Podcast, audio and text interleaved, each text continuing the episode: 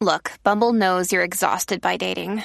All the must not take yourself too seriously and 6 1 since that matters. And what do I even say other than hey? well, that's why they're introducing an all new Bumble with exciting features to make compatibility easier, starting the chat better, and dating safer. They've changed, so you don't have to. Download the new Bumble now. Many of us have those stubborn pounds that seem impossible to lose, no matter how good we eat or how hard we work out. My solution is PlushCare. PlushCare is a leading telehealth provider with doctors who are there for you day and night to partner with you in your weight loss journey. They can prescribe FDA-approved weight loss medications like Wegovy and Zepbound for those who qualify. Plus, they accept most insurance plans. To get started, visit plushcare.com slash weight loss. That's plushcare.com slash weight loss.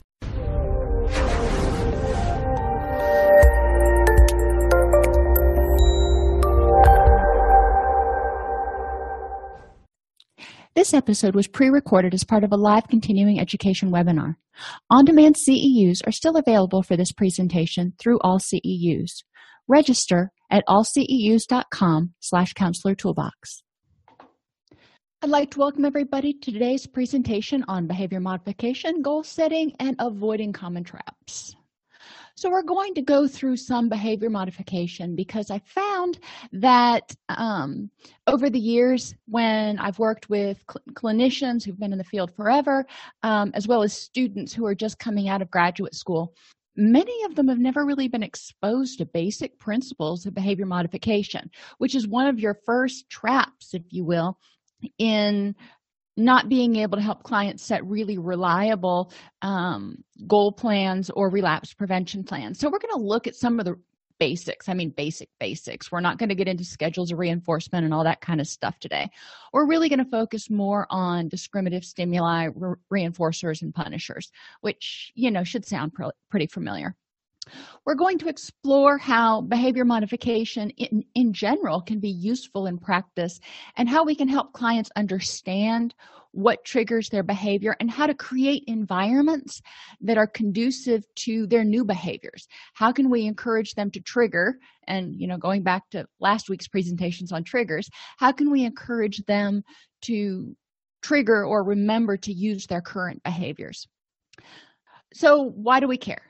Change means doing something different or modifying a response. Right now, what we're doing, we're pretty well conditioned to do. Uh, if you think about mindfulness or mindlessness, if you will, a lot of times we're operating on this basic principle of we get up when we hear the alarm, or for me, the rooster crows, and start on our day without really thinking about what we're doing because each thing in the environment sound, smell, time, whatever triggers another behavior and we don't stop to question. So that's one of the things we want to encourage clients to do is to look at why did you do that? Even the good things. We want them to think you know why did i get up this morning? Well the rooster crowed and i knew i had to get to work and what what else is going on? And how can we make as many of those triggers or stimuli if you will positive that encourage um, excitement and happiness and all that stuff um, the response can be a neurochemical one. So you know if you hear a car backfire you may startle and have a neurochemical response that says you know yikes. Or it can be an overt behavioral one like something triggers you to want to smoke. Behavior modification principles will help you understand why some of the reason uh, why people act or react the way they do and it'll help them understand it. You know i'm a firm believer that when we create treatment plans when we help people recover get happy whatever you want to call it we're not doing it to them we're engaging in a process with them to empower them to learn more about themselves and learn how to create these plans and achieve their goals in the future you know teach a man to fish and he can eat for a lifetime. So we want clients to not be dependent on us. Behavior modification does focus pretty much on the observable, measurable conditions to the exclusion of cognitive interpretation. So we want to kind of hedge that a little bit in when we approach treatment because um, behaviorists are not going to talk about how somebody feels. We are. We're going to talk about what makes you feel happy. Um, so we're kind of diverging here from strict behavior modification and moving more into goal setting and awareness and relapse prevention. In its truest form behavior modification is concerned only with observable measurable behaviors stimuli and reinforcement and or punishment. So when we ask a client what prompted you to do that? And when you do backwards chaining you're going to ask them what triggered it? What was going on that made you think to do this or that? When we talk about behavior change and this is one of the keys and this is one of the traps we need to make sure that they're setting goals that are observable and measurable. That way when they've achieved their goal they can answer the question i know i have achieved my goal because. Or we can put in the in the conditional statement for the treatment plan you will know when you have achieved this goal as evidenced by is what we used to put in in uh, our treatment plans where i came from. But it's something that any person on the street any other clinician any peer can look at and go yeah you've done these things. Um, and it can be reduced crying episodes from every single day to two times a week or reduce the intensity of crying episodes so you're just having some weepy moments um, instead of all out complete um, dysphoria. So we want to help clients identify anchor points if you will measurable anchor points so they can see that they're making progress. They're not going to go from crying every single day and not wanting to get out of bed to being happy quote unquote in a week or even in a month probably. So we want to be able to say what is one symptom or what is one thing that you can see that says i am depressed right now and how it how will it be different when you're not depressed? And so we'll stick with crying episodes. Right now i'm crying every single day two three four times a day and it just it's overwhelming. It feels like i'm always crying. Okay. Always we can't measure but we can measure how many times the person cries each day. And have them keep a log of that so they can see that over time as they're starting to use their new skills they're crying a little bit less. And you know when, when we're dealing with people who have grief and loss issues crying is therapeutic. Crying can be very on point but sometimes they'll feel like they're never going to get past it. So we can help them see you know over time how they're starting to accept the loss not forget the person not forget whatever it is but to accept it and create a new reality around life given that loss. Um, so we can help them s- sort of start finding um, anchor points is the best word i have for it. Traditional behavior modification can be quite useful in in simplifying a stimulus and reaction. So if somebody startles when they hear a door slam that's perfectly normal. We can help people see how that's functional how that's a survival based skill. And then we can go on to talk about okay now in your past when you've heard a door slam what did that mean to you? And why did that cause the startle response? And why is it currently causing the response? Because you've been conditioned to associate i have one client who well several clients but um, who grew up in environments that were very abusive and hostile. So when they hear doors slamming and cabinets slamming it sets off this trigger.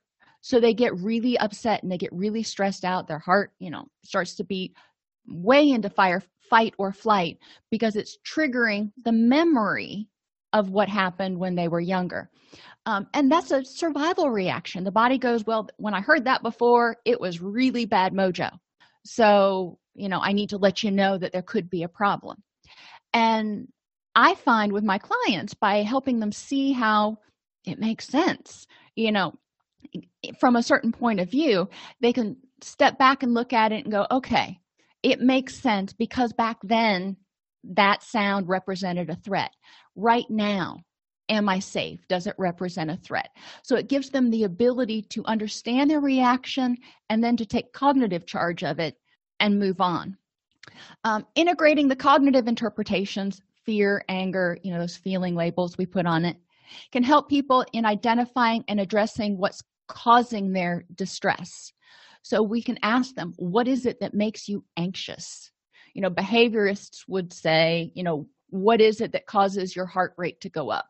Um, and identify something really and and most of our clients are going to look at us like what are you talking about? But if we can say what are five things that you think of from your past? What are five memories you have that you can think of that make you feel or made you feel really anxious? And then let's talk about in the present when something reminds you or that you experience something similar to that situation how is it impacting you? And then they can start to deal with those. Understanding what causes their feelings can give people a greater sense of empowerment because they can understand all right I felt scared for a second because my body was trying to protect me, or I felt angry for a second because I thought I might have to fight off a threat. However, I can use my new skills and overcome that, realize it's not a big deal. So let's talk about puppies. I love puppies. Um, and I help people start to see how they learn from their environment um, based on in, in very primitive ways. So puppy puppy number one tackles puppy number two and there's a threat. You know puppy number one's like oh no you didn't. Um and if they're playing you know this is how they play and how theoretically in the wild they would learn to fight and survive. So puppy number two responds by tackling puppy number one. So there's a counter threat both puppies get a surge of adrenaline because it's you know this is all play and everything but they're also mimicking what they're supposed to learn to survive when they get older. The puppy that dominates receives a dopamine surge which reinforces the prior behaviors to do that again. So the puppy that wins is like oh yeah i'm first one at the food dish. Uh, and that teaches the puppy that these behaviors are okay. However if the mother dog you know maybe puppy number one decided to take on mama. And if you've ever been around puppies and mamas uh, you realize that mama will not take any crap from the little puppies if they start getting too rough or playing uh, playing too hard. Mama will put them in their place and they learn from that sound okay what i just did there was an immediate connection between playing too rough and either mama snapping at them or barking sternly at them. The puppy learns. So this is how when we were infants we started learning and we associated pleasurable things that we would want to do again. So we want to have people figure out in their environment um, what things have you learned that are threatening? What things have you learned are positive and reinforcing? Um, we also learn things. So for example sally goes to the pet store and a puppy comes out sits in her lap and puts its head on her leg. Um, this is what my first dog out of college did. He came right out of the kennel sat down put his head on my leg. I was like oh i have to have that dog. Um, this contact with an animal um, and it can be with humans too causes the release of dopamine and oxytocin which are both reward chemicals makes you happy. So there was a surge of contentment or neurochemicals. But helping people understand where those feelings come from can help kind of take some of the mystery out of why they feel the way they feel. If they can look at it from a pure survival and and bonding standpoint you know what is the benefit to me of this reaction? Now if sally had previously had a threatening experience with a dog when she saw it and it started coming over to her she may have backed away because the fight or flight reaction would have kicked in and she would have may have gotten afraid. So what are my points? The brain receives signals and based on prior learning responds with either fight or flight no reaction or pleasure happy let's do it again. And i think there are all everybody has things that there's kind of no reaction. I look in the refrigerator and i'm like okay i got to go to the grocery store. I'm not happy or sad about it. It's just something that's got to be done. Um if you know i look in the refrigerator and i see that there's something really good to eat then that might trigger a positive reaction. Uh, it's important to remember that some people can label the same physiological responses increased heart rate, sweating, rapid breathing as fear or exhilaration. So think about riding a um, roller coaster. I hate roller coasters, they terrify me. Uh, but some people take that same physiological response and they're like, wow, what a rush. Helping clients understand when they start feeling that feeling, if they've always caused, called it fear, then they may be erroneously labeling things. So they can step back and go, all right, what's going on? I had worked with one client who when when he would get start to get really happy and feel exhilaration you know his heart would start racing and all those things and he always interpreted interpreted it as anxiety he was like okay when's the other shoe gonna gonna drop because i'm feeling anxious right now so we started looking at how many times he felt that happy feeling and something bad didn't immediately happen. So he was able to start unhooking from that physiological response. And instead of automatically labeling it as anxiety that there was impending doom, um, he was able to start looking at it as tentatively, possibly, maybe a good thing. People with anxiety, anger, or depression may need to recondition that X, whatever X is anymore is is not actually a threat anymore. So when they hear cabinet door slam they may need to recondition that so they learn through systematic desensitization that that is not a threat anymore. And my clients that have um, negative stress responses to sound loud door slamming i encourage encourage them to always stop take a breath and assess the situation, get regrounded in the present so they can realize. And sometimes they do mindfulness activities, um, identifying four things they see, three things they hear, two things they smell, in order to let that adrenaline rush pass so they can focus. So, in part of behavior change and lasting behavior change is to help people understand what things in their environment might be triggering or reminding them of things that are unpleasant or were unpleasant and figuring out what to do about it. Encourage them to relabel things. Um, I already talked about excited versus terrified. Um, some people, when their blood sugar drops, they'll start to get shaky and jittery, and they can actually kind of trigger a panic attack. And so, if you're working with somebody who has panic attacks, uh, you might want to encourage them to look and ask themselves, when was the last time I ate? What are three other explanations for why I might be feeling this way in order to recondition that um, physiological sensation to be something that's more benign. Some people misconstrue stressed and hungry because whenever they were stressed, angry, anxious before, they were given food or they ate to self soothe. We know that eating, especially some of our highly processed foods, um, goes kind of straight to our pleasure centers. So it is, you know, an understandable reaction. For a lot of our clients who are emotional eaters um, or food addicts or whatever they want to call themselves, helping them differentiate this and start learning to correctly label what they're feeling in terms of, you know, am I feeling stressed? Am I eating because I'm hungry? What does hungry feel like? And what does stressed feel like? Uh, other people with eating disorders, especially, um, use the word fat as a feeling. And fat is not a feeling. Fat is a an adjective, but it's not a feeling. So, what does fat mean to you? Um, many times, if they're feeling helpless, anxious, anxious, worthless, um, depressed, all of those feelings may go into what they call fat. So, we want to look at in what way does fat represent those things to you? Um, in the acceptance and commitment therapy approach we encourage people to unhook their feelings from their descriptions so they can say x whatever it is the door slamming is causing me to have the feeling that i'm getting ready to get in trouble or i'm in danger. That's easier to deal with than x is causing me to be scared if i'm having the feeling that i'm scared well i can let feelings float away just like clouds go through the sky. Giving people different techniques to handle some of their stressors and some of their reactions to environmental triggers is important to helping them be successful at continuing to maintain motivation move forward in their treatment plan.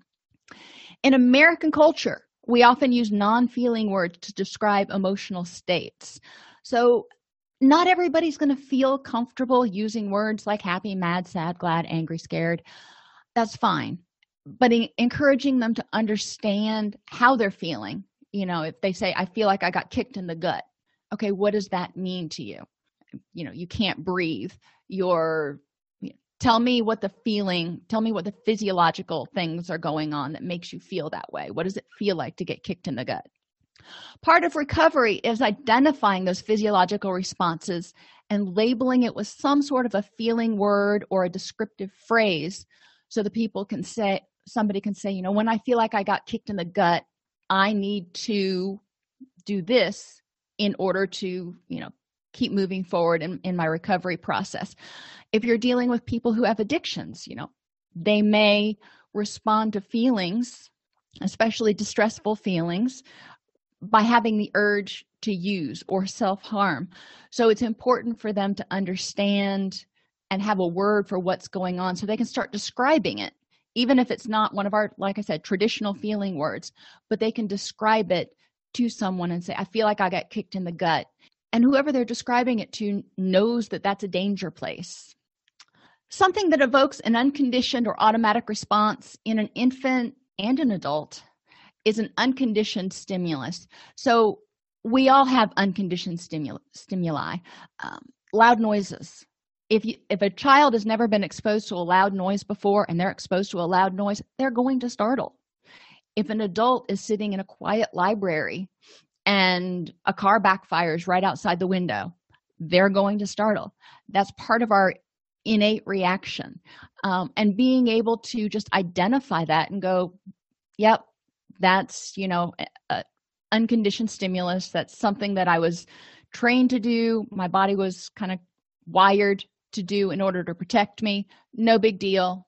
Go back to whatever you're doing.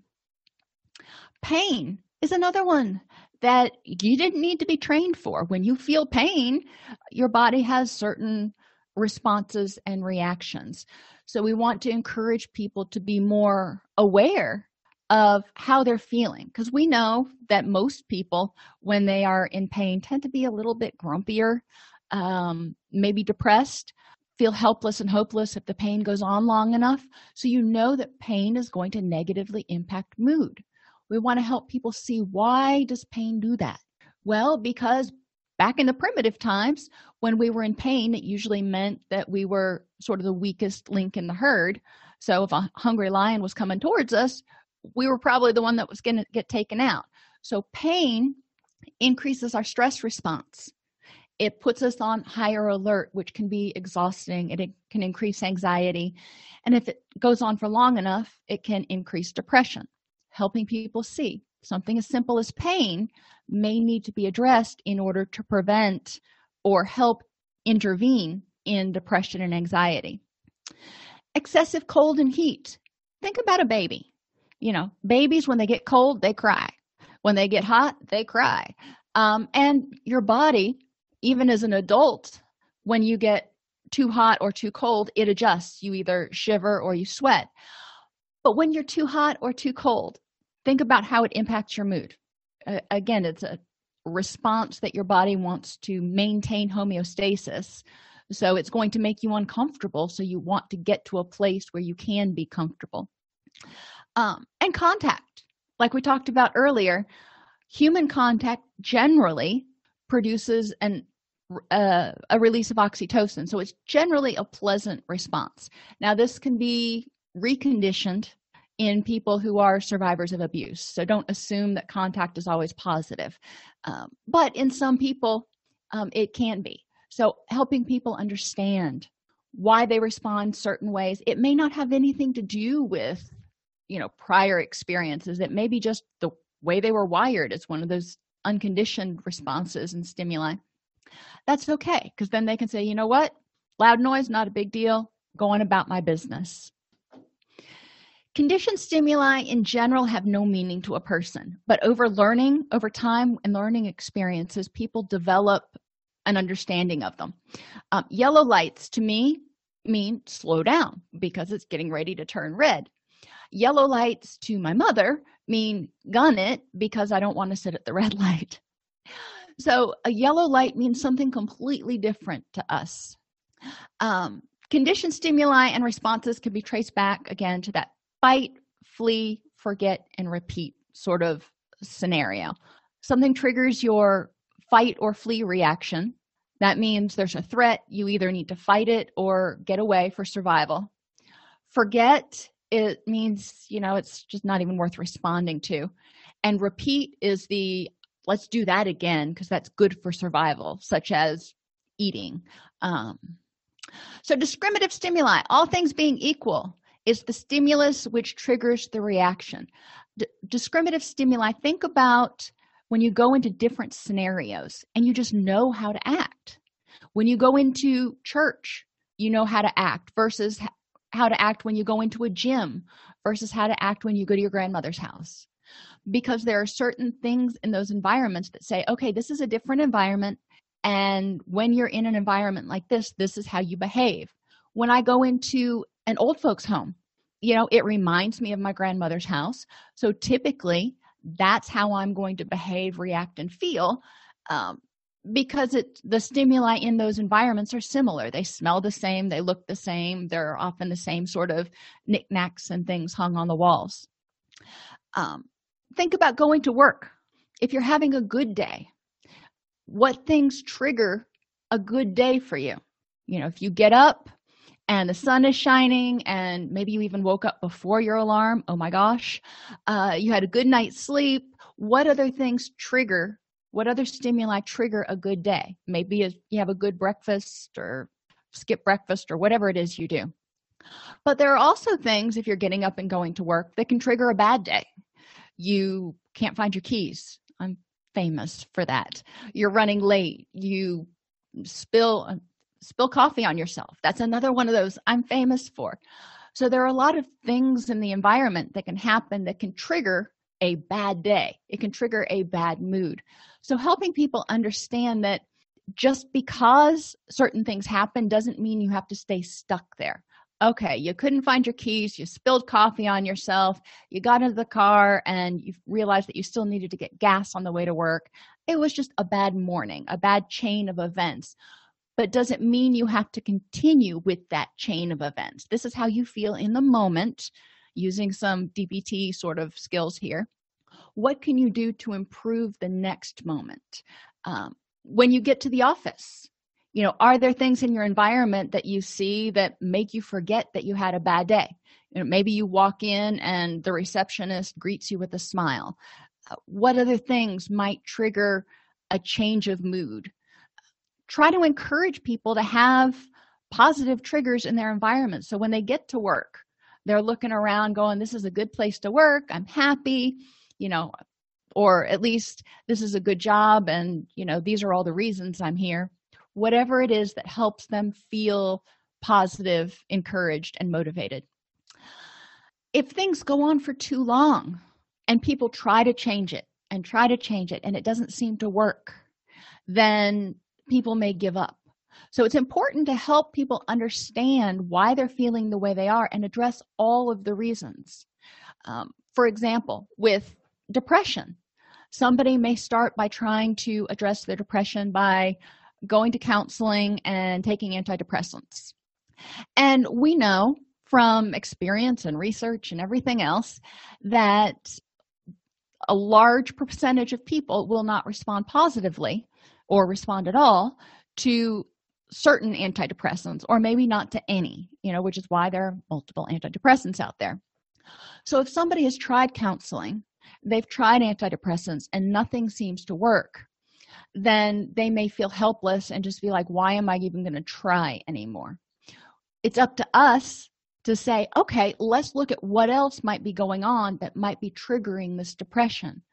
And we want to look you know broadly encourage them to get a physical exam to evaluate their vitamin d levels their iron levels their um, thyroid functioning. There you know there's a lot of things that can cause depression.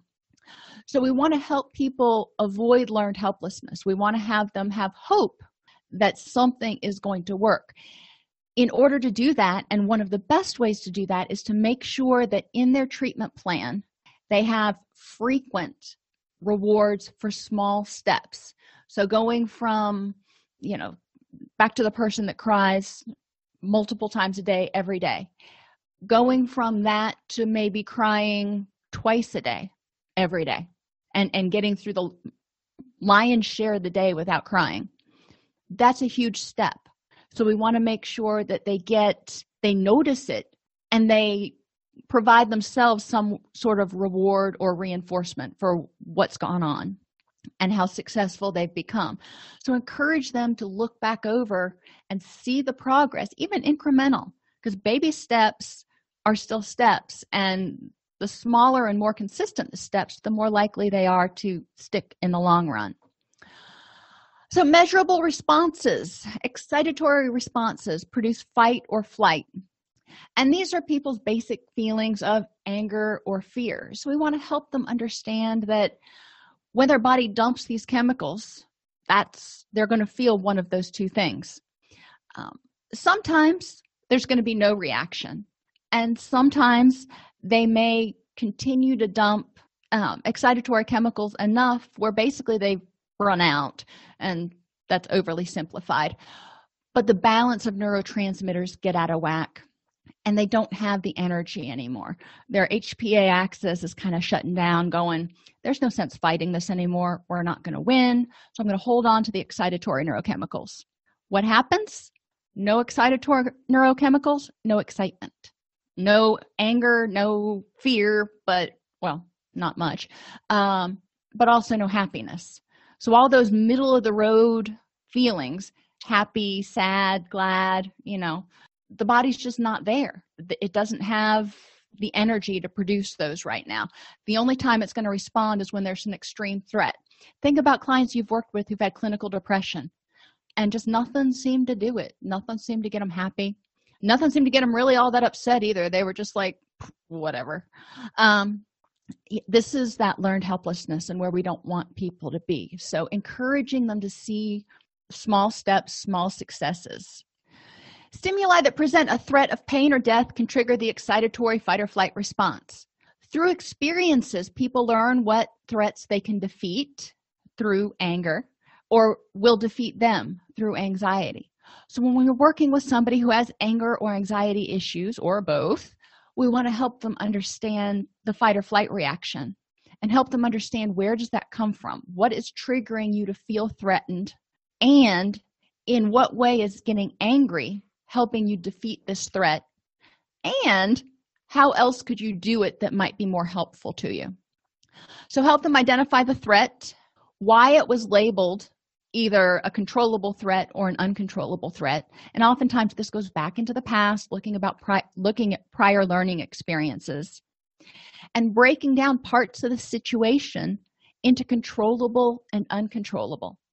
So your boss came in and you had your annual review and it wasn't a good review.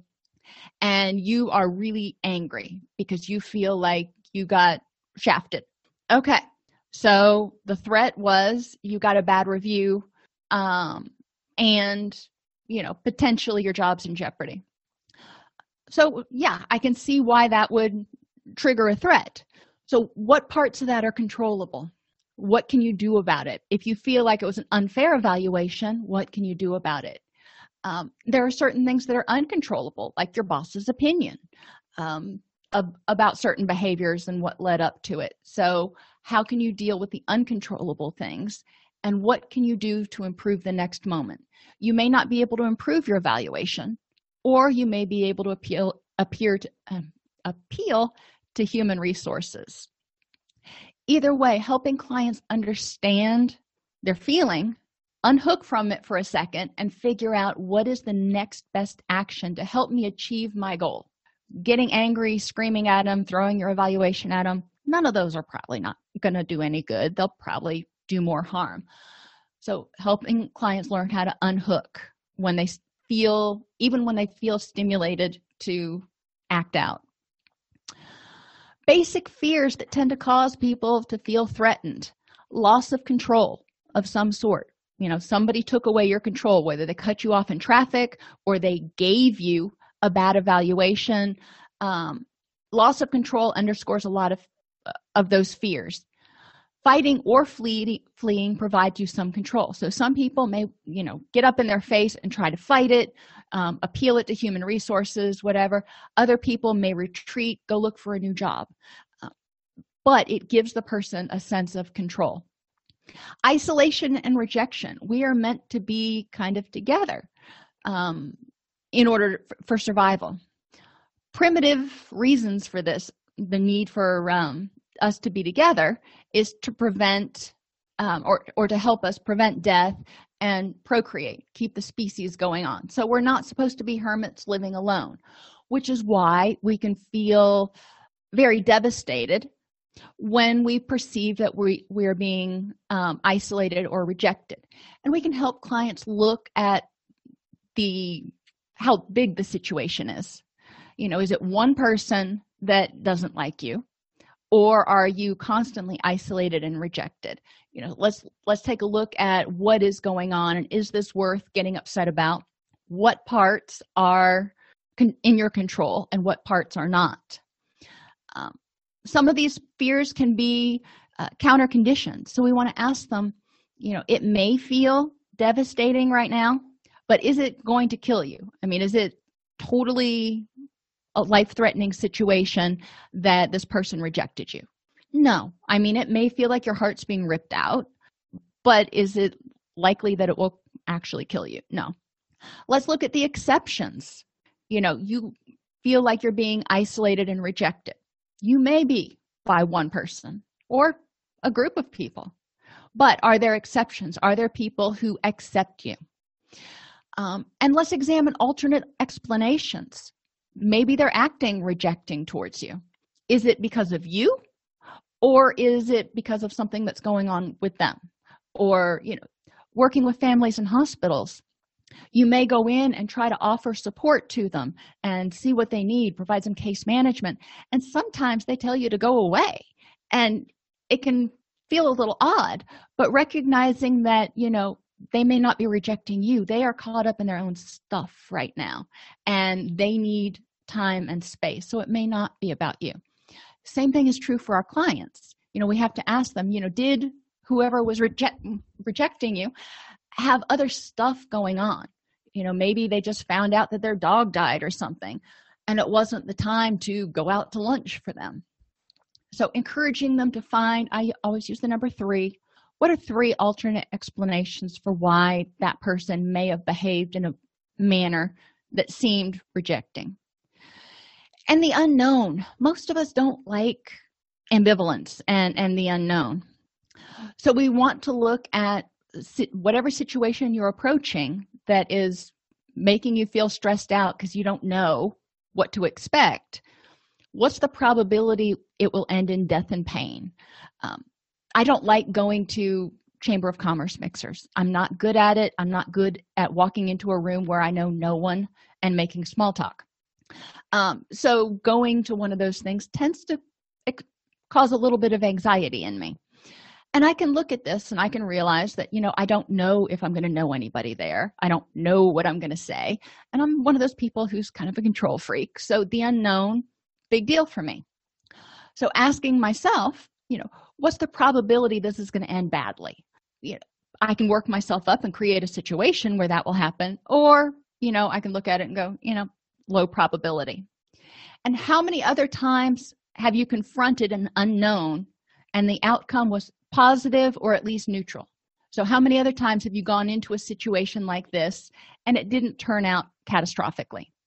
Encouraging people to look for exceptions.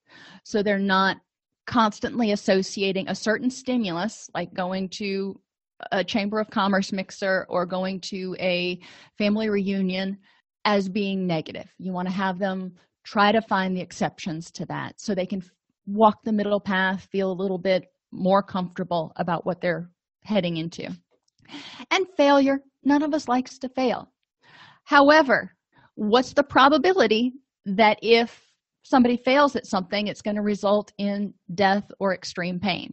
Probably not huge. So we want to encourage clients when they start feeling anxious about either attempting change in in treatment or attempting change in anything uh, whether it's trying to get a new job or whatever. If they start getting anxious about it anxious about going into a job interview okay what's the probability that if you completely bomb the interview your life is going to fall apart? Um, and have them look at realistically what might be going on. Um, encourage them to look at how many other times they've tried something similar and failed and the outcome was at least neutral. And how can they make failure into a positive or at least neutral experience? Uh, encouraging them to look at you know prior treatment failures instead of looking at them as failures looking at them as learning experiences. Uh, what do they need to do this time what do they need to do differently that they haven't done in the past? And i personally feel and it's not i'm not just doing it to do lip service to it but i personally feel that if a client has relapsed we need to look back because we both missed something. You know part of our job as clinicians is to help people see their blind spots. And you know they may not have known we may not have seen you know it may have been un, not preventable but i look at it and i go okay what can we learn from there that we didn't see before and how can we improve this? Helping them feel accepted supported valued and look at failure as something you know a little bit less devastating. Mindlessness can cause people to fail to identify positive stimuli in their environment. How many times have you dr driven to and from work and not really noticed? You were just off in la la land versus how many times have you driven to work and um, noticed the hawks on the power line or the bunnies on the side you know, in the grass on the side of the road or the deer that almost ran out in front of you? Um, yeah i live out in the boondocks but i digress. Uh, sometimes driving to work and just noticing the sunrise can make you feel happy but if you're not paying attention if you're being mindless you won't get that positive chemical rush if you will. Remind clients that they can't be miserable and happy at the same time. So that bath water again. So even if they're having a not so good to a neutral day if they open themselves up to positivity it's going to increase their mood. You know it may not take away the, all the sting of it. They may have had a really crappy morning but it can take the edge off of it. And if you have enough experiences taking the edge off of it then lo and behold you may feel pretty good by the time you get to work. Uh, negative stimuli produce adrenaline which causes the fight or flight reaction. And little things can lead up and lead to a big reaction. So think about water and the dam. You know every little drop not going to do much to a dam. But over time enough water builds up it may cause the dam to collapse. So we need to encourage clients to also identify negative stimuli stressors that happened and deal with them. Either choosing to identify them and go you know what? Not even worth my energy or to do do something to change the situation or how they feel about the situation instead of just stuffing it back there. How many clients do we have that have talked to us about how they were biting their tongue. They were sucking it up. They had a stiff upper lip whatever they wanted to say. Um, and then all of a sudden the straw that broke the camel's back and out came a litany of done me wrongs. If we don't want people to get to that point. We want to encourage them to handle the stressors as they come up because it takes a lot of energy to hold back that dam of negativity if you will negative stimuli, stimuli can be reconditioned as neutral. So find the positive of things. You know maybe you get um, a bad evaluation. You know that's can be pretty devastating. What's the positive in that? Well you still have your job and you know what you need to do to improve. So encourage them to as, as would say walk the middle path. Um, if something is frustrating you know maybe you don't like a rainy day and it is gray and cloudy and just bleh outside. You can get upset about it and frustrated that it's like that but it's not going to change the situation. Or as one of you pointed out this morning you can be grateful that you have to be in the office today when it's like that outside and it's going to be beautiful during the long weekend.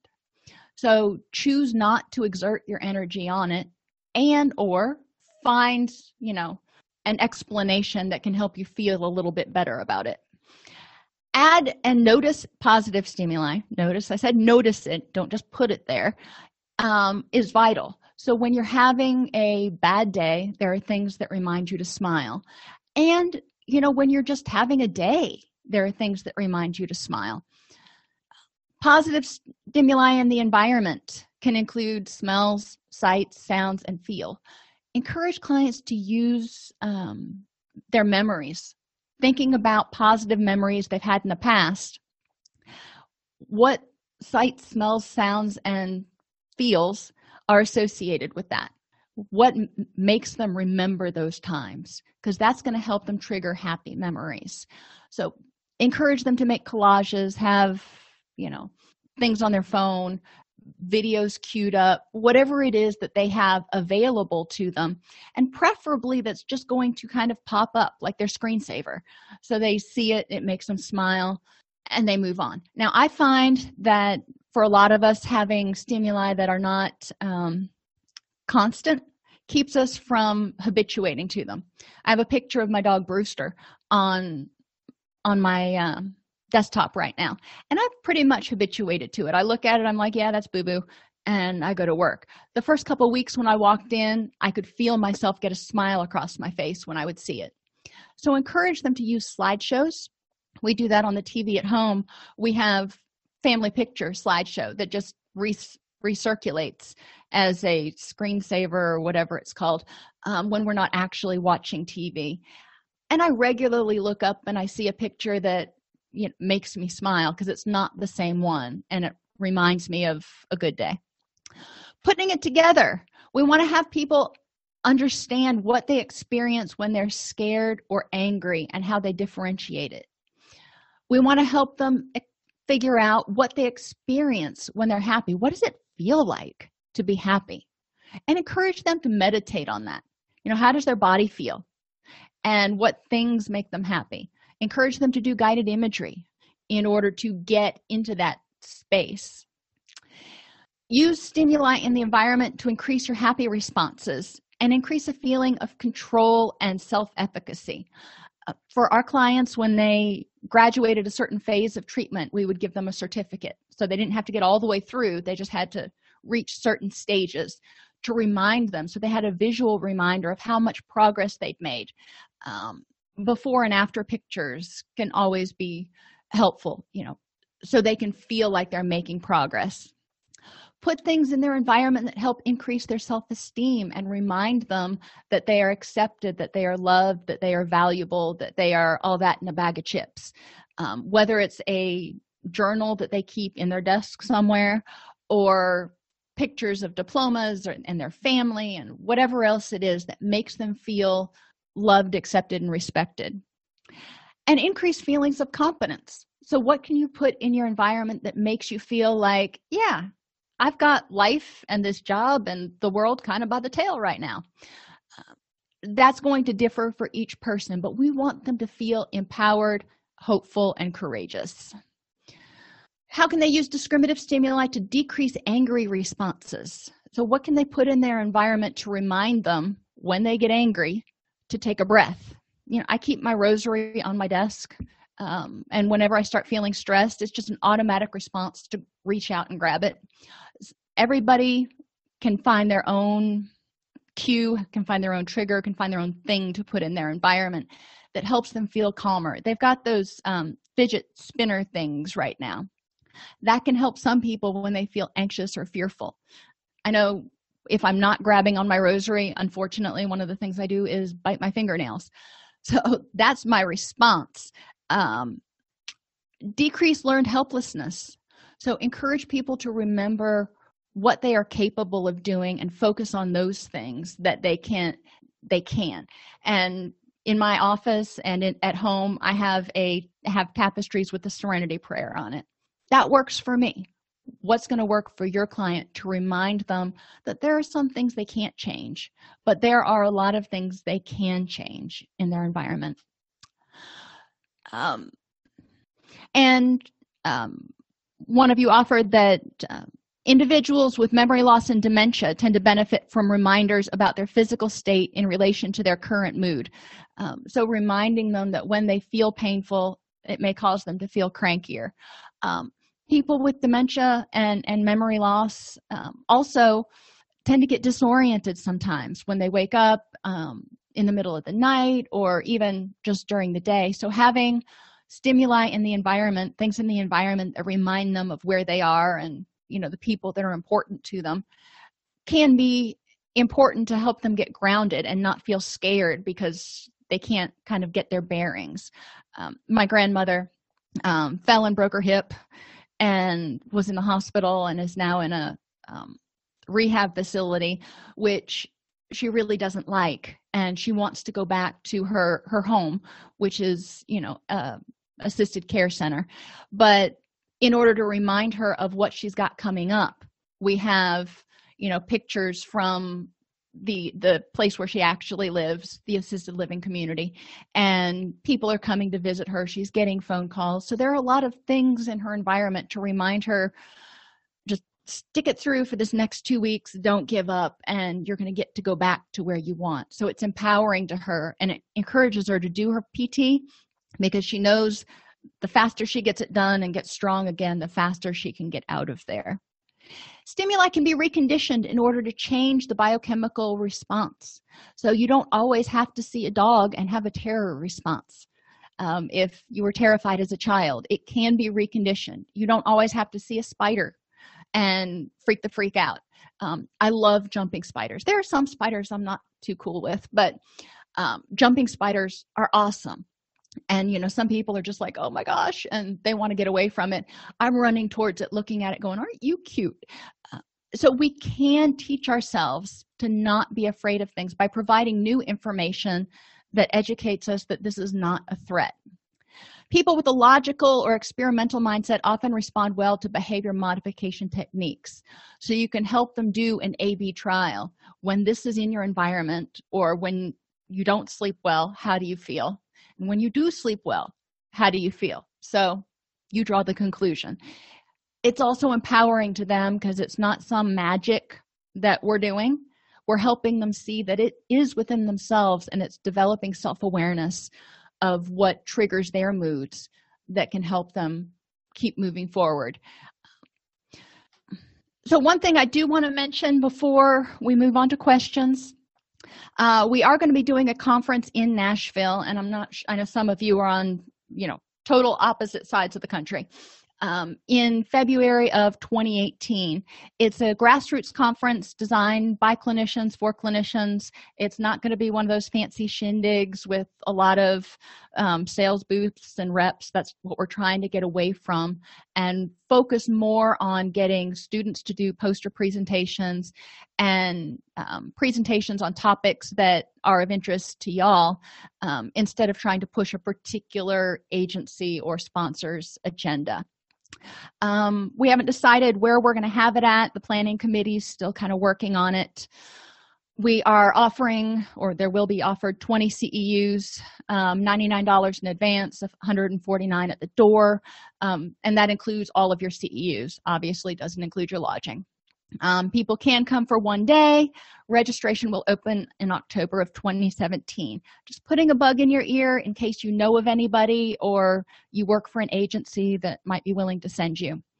Um, the theme is addressing the growing problem of co-occurring disorders we tried to keep it really broad because again i want to know what you guys are interested in and i'm going to kind of judge that and we're going to select presentations based on what you submit because that technically or theoretically is what you're interested in.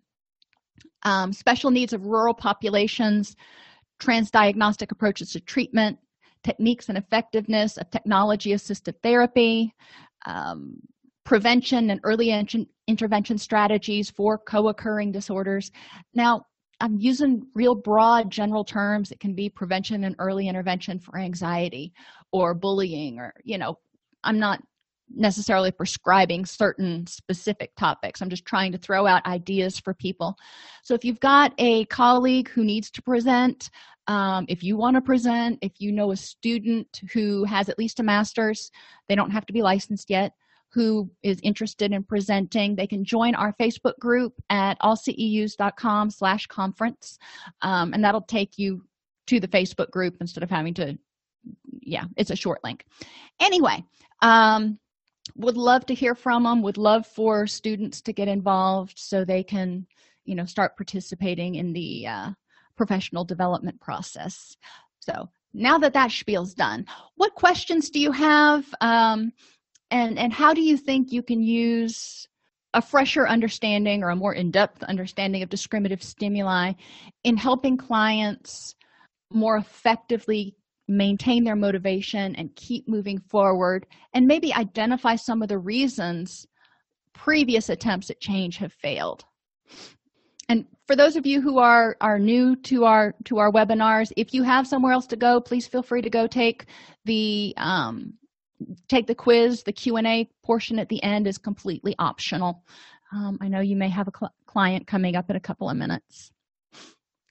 And i think one of the best ways to learn how and learn how important environmental stimuli are in maintaining motivation or corrupting your mood for for, example um, is by doing what you said and, and applying it to ourselves we can also help clients see when they walk into our office or when we're talking about it with them you can point out things in your environment that are meaningful to you and that make you happy or help you maintain focus. Maybe you have a um, prayer statue or a buddha statue or something that you look at when you need to kind of reground and you can help them see how putting those environment uh, stimuli in their environment can be helpful the other cool thing with behavior modification is it's very um, scientific if you will. So if we step out of the emotion driven role and we say let's explore all the possibilities this might be happening. You know because sometimes clients don't want to see even though we see something is so brutally obvious sometimes clients aren't ready to see that. So we can step back and start brainstorming all the different options put them out on a piece of paper for them have them take it home and think about it and obviously include the thing that we're trying to get them to see and talk about it the next day in order for them to kind of ponder on it because they may have some um, walls up if you will or resi resistances to seeing something. Um, so sometimes letting them mull it over might help them feel a little bit less resistant or not unwilling to look at things. Okay y'all have an amazing long weekend. It's uh, i don't even know what it's supposed to be like here but you know um, i uh, always look forward to a long weekend. If any of y'all need anything have any questions feel free to shoot me an email. Otherwise i will see you um, next week and you know hopefully hear from you sooner oh yeah it's tuesday isn't it huh, sorry um, i guess i'll see you on thursday then thanks welcome to our weekly book review each week, I review a book I believe would be helpful to the general public and or clinicians. I'm never paid to do the reviews. However, in some instances, I may receive a small commission if you purchase the item, which helps defray the cost of our podcast and providing the free educational videos. The cost to you, however, remains the same. Today, we're going to talk about DBT Made Simple, which, if you've taken any of my DBT courses, you know I love this book. Um, it's written by Sheri Van Dijk. The first part briefly covers the theory behind DBT and explains how it differs from a lot of the traditional therapy approaches that we learned in clinical courses. The second part focuses on strategies for individual client sessions and what a DBT therapist would do and what it might look like. Now, if you are not a DBT therapist, which you won't be by reading this book, you have to go through a whole lot more training, but you have a greater understanding about what a DBT therapist does so you can decide whether you want to pursue that course of training. The third section teaches the four core DBT skills mindfulness, distress tolerance, emotion regulation, and interpersonal effectiveness. I know you've heard me talk about those frequently. So the book kind of goes like this it starts out with DBT theory, and then it moves on to what you, as the clinician or maybe as the individual, need to know about changing behaviors and behavioral therapy in general. The next section is strategies for individual sessions. And then she really moves into um, practical tools that we can give clients for dealing with emotional dysregulation starting with seven mindfulness activities and a section on dealing with resistance or problems implementing daily mindfulness. And this is one of the first books that I found on mindfulness that actually addresses succinctly the problems that we face when we try to get clients to implement mindfulness practices on a daily basis. Then it moves on to techniques for redu- reducing emotional reactivity, specifically eliminating cognitive and physical vulnerabilities. And she introduces in this point the three states of mind your wise mind, your rational mind, and your emotional mind. Then she moves on to providing information about distress tolerance skills and ways to reduce painful emotions. Following this, she goes into increasing positive emotions because, you know, you got to put something. If you get rid of the negative, you got to increase the positive. Goal setting and building mastery so people have a greater sense of personal empowerment and confidence. She wraps up the book with interpersonal effectiveness skills, including how to ask for what you need and balancing enjoyable activities with responsibilities. Now, my favorite parts of this book are the fact that it contains worksheets and sample cases to help a therapist get started.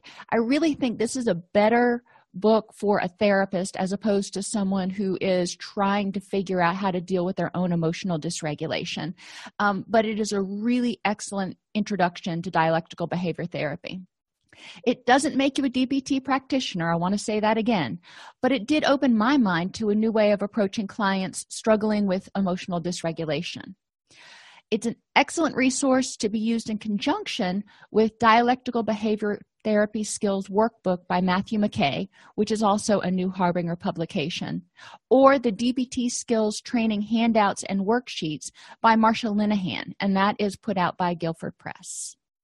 I hope you enjoyed this book review. Please feel free to go online, look this book up. Um, it's DBT Made Simple. There is a Google preview, and you know, see if it might be something that would be helpful to add to your repertoire. If you enjoy this podcast, please like and subscribe either in your podcast player or on YouTube. You can attend and participate in our live webinars with Dr. Snipes by subscribing at allceus.com slash counselor toolbox. This episode has been brought to you in part by allceus.com, providing 24 7 multimedia continuing education and pre certification training to counselors, therapists, and nurses since 2006. Use coupon code Counselor Toolbox to get a 20% discount off your order this month.